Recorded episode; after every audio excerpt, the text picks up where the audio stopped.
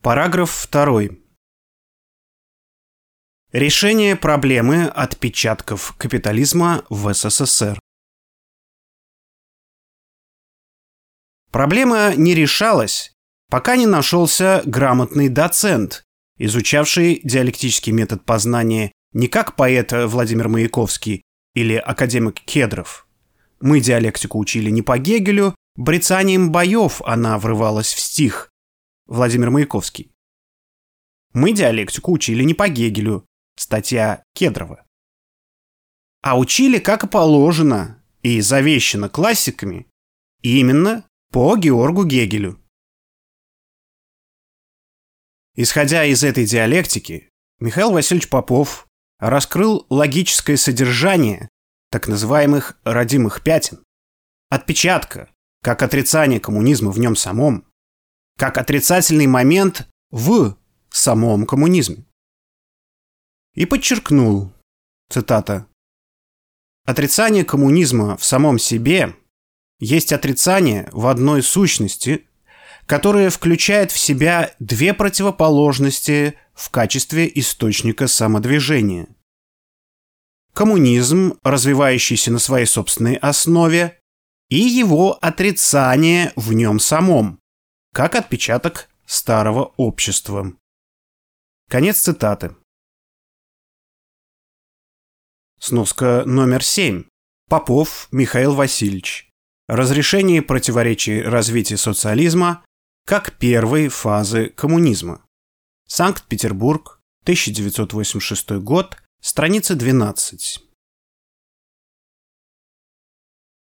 Отпечаток, следовательно, выступает как собственный, родной, хотя и отрицательный момент коммунизма как целого.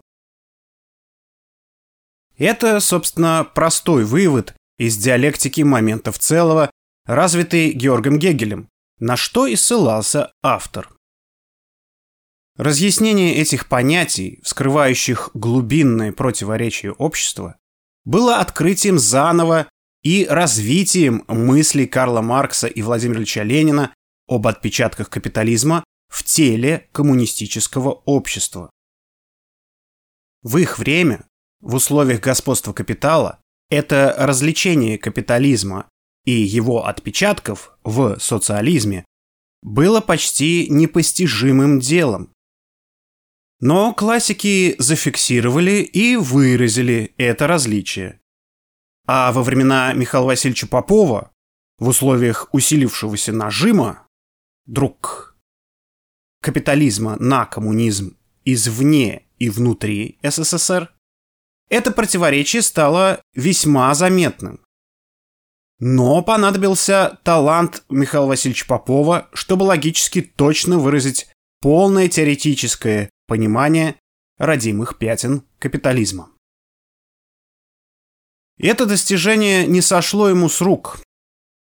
В той ситуации начала перестройки, в обстановке сознательно культивируемой контрреволюционерами сверху путаницы понятий, оно вызвало враждебное отношение гнилых либералов в партии и сознательное неприятие либерал-социалистов в науке, проваливших две защиты докторской диссертации талантливого ученого.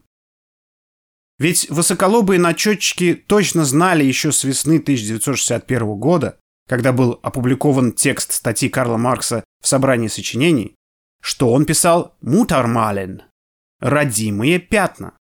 И переводчики перевели правильно, в соответствии с буквой автора. А перевод Владимира Ильича Ленина уже можно было, видимо, не принимать во внимание. Сноска номер восемь.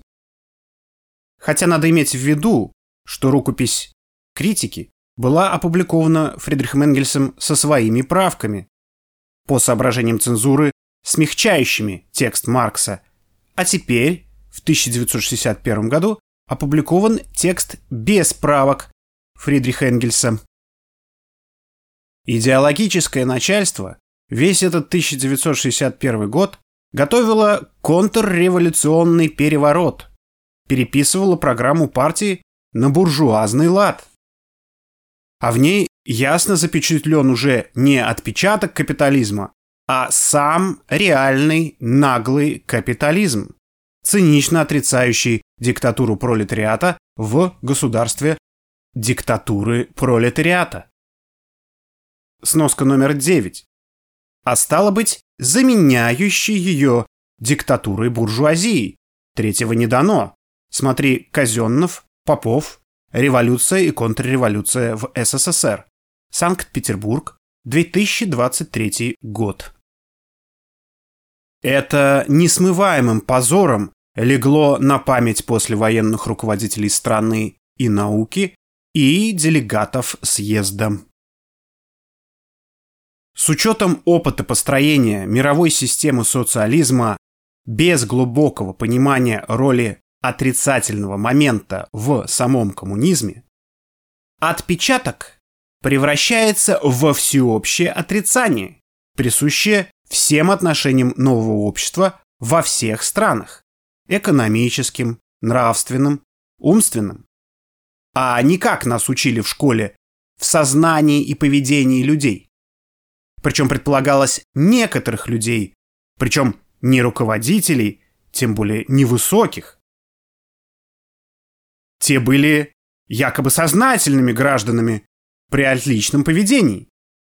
Мы, тогдашние школьники, не думали и не могли предполагать в те времена, что главные носители отпечатков капитализма и предатели коммунизма и народа сидят на самом верху.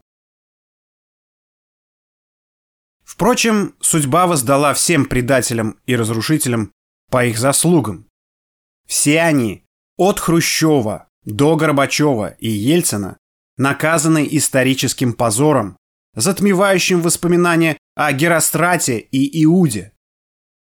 Беловежских пущистов, как главных организаторов оформления разрушения СССР, Кравчука, Шушкевича и Бурбулиса, земля прибрала практически одновременно, весной, а их начальника и главного хрущевца и предателя в конце лета 2022 года.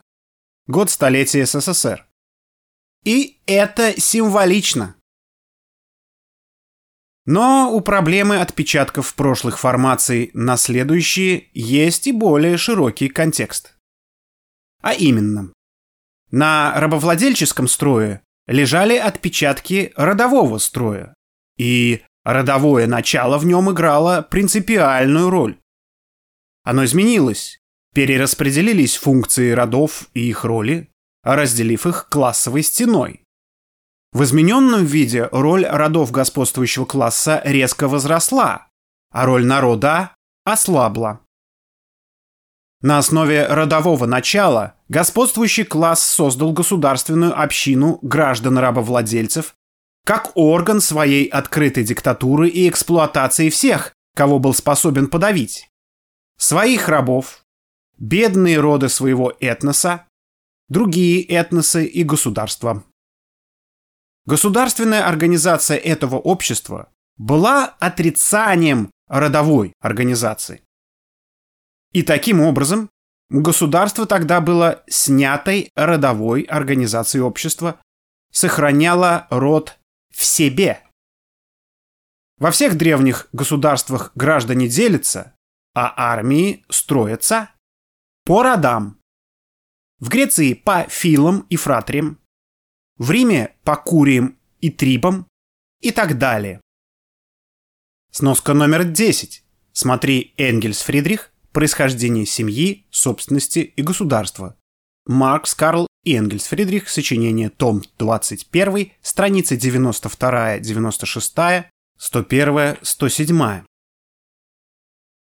Наконец, такое государство вышло за пределы своей этнической ограниченности и создало союзы государств и империй, которые пытались объединить этносы на рабовладельческом основании под гегемонией господствующего этноса. Все эти попытки рухнули. Но они продержались по несколько столетий и отложили резкий отпечаток на следующую формацию общества – феодальную. При феодализме еще долго сохранялись пережитки работорговли и рабовладения. Сноска номер 11. А в Америке оно дожило и до развитого капитализма в середине XIX века. Родовое начало феодального общества сужается в борьбе крепнущих аристократических родов, объединяемых родом монарха, со слабеющими крестьянскими родами, все более распадающимися на отдельные семьи, больше объединенные территорией, способом расселения и органами территориального самоуправления, чем родами. Родовые связи в них рушатся через 3-4 поколения, а дух пенат постепенно испаряется. На место родовых общин все больше заступают территориальные, сельские и ремесленные в городах общины. Сноска номер 12. Поэтому в терминах, обозначающих некоторые средневековые производственные единицы, сохраняются значения «община».